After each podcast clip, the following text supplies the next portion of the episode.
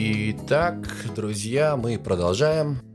Дима Мантлер, ведущий, шоумен, музыкант, человек-оркестр. Всем позитивного и продуктивного времени суток. Тема «Собеседник номер один». Как им стать? Да, как сделать так, чтобы ты легко входил в беседу, легко заводил новых знакомых. И есть очень простой, и понятный инструмент – слушать. Да. Сразу могу сказать, что владеет ситуацией и владеет разговор, разговором тот, кто задает вопросы. Не знаю, можешь где-нибудь это себе записать, э, сделать татуировку. Кто задает вопросы, тот владеет ситуацией в разговоре. Потому что люди, правда, очень любят рассказывать о себе, и очень редко люди могут найти того человека, кто их может как следует выслушать. Да, и как только ты научишься внимательно слушать, я об этом говорил чуть раньше, тем больше вероятность того, что ты станешь классным собеседником. 73% проблем у нас из-за того, что мы не умеем слушать и понимать других людей. Мы за день говорим порядка 20 тысяч слов. Женщина обычно говорит там порядка 2000 слов в час. Это, это нормальное, мне кажется, явление. Но слова, во-первых, повторяются, да, я тоже об этом чуть раньше говорил, но вопрос в другом, что их никто не слушает. Их никто не слушает. И еще есть такая замечательная тактика, что золотое правило продаж. 80% слушать, что говорит покупатель.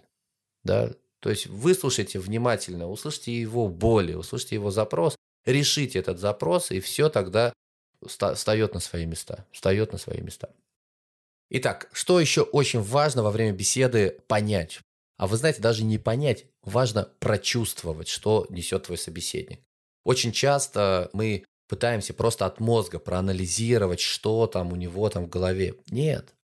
Попробуйте вот в данный момент, в данный момент вашей беседы настроиться на этого человека и просто почувствовать, что же он действительно сейчас испытывает. Мы вообще, знаете, мы очень часто разговариваем, но мы такими, знаете, поверхностными словами говорим, там кто-то на тебя злится, ругается, а по факту, если разобраться, да, это опять-таки мы возвращаемся к эмоциональному интеллекту, если туда глубже копнуть, человек на тебя там кричит э, или ругается, потому что ему больно или ему страшно.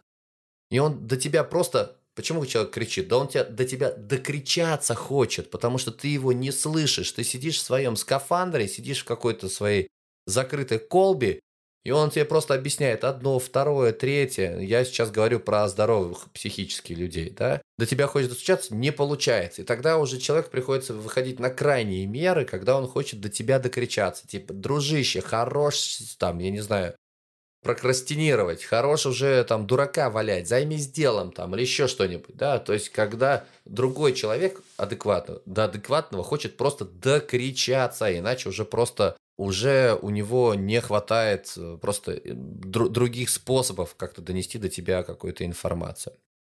Также есть такое, такое понятие, как невербалика. Вы, наверное, слышали. Да? Вообще, больше всего информации человек, от человека к человеку передается не за счет слов, как это неудивительно, а за счет того эмоционального порыва и, и, и физического, в том числе, какого-то движения. Да?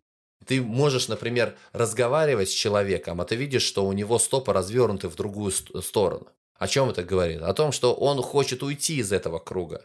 Или наоборот, тоже очень часто наблюдаю какие-то бизнес-конференции, и видно, что круг не полностью замкнулся, а он как бы, знаете, такой буквой «С». И там есть такое пространство. Это говорит о том, что компания хочет пригласить к себе еще одного собеседника. Да, это так называемое невербальное общение, о котором я поговорю чуть-чуть попозже и расскажу вам про психологические фишки и лайфхаки, по которым вы можете отследить разные нюансы в общении. Это, на мой взгляд, очень интересная тема. Мы потихонечку, медленно и верно к ней будем подходить и, даже а, финалить наш подкаст именно вот этими психологическими фишками и лайфхаками, которые вам помогут понимать, что происходит в, в общении между людьми. Есть еще одна очень классная фишка, это делайте паузу перед ответом. Я вам приведу пример. Тебя спрашивают, слушай, а как ты относишься к китайской медицине?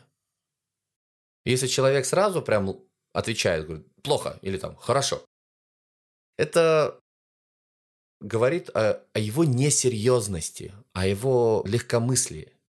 Но если человек при этом делает небольшую паузу, то есть, привет, как ты относишься к китайской медицине?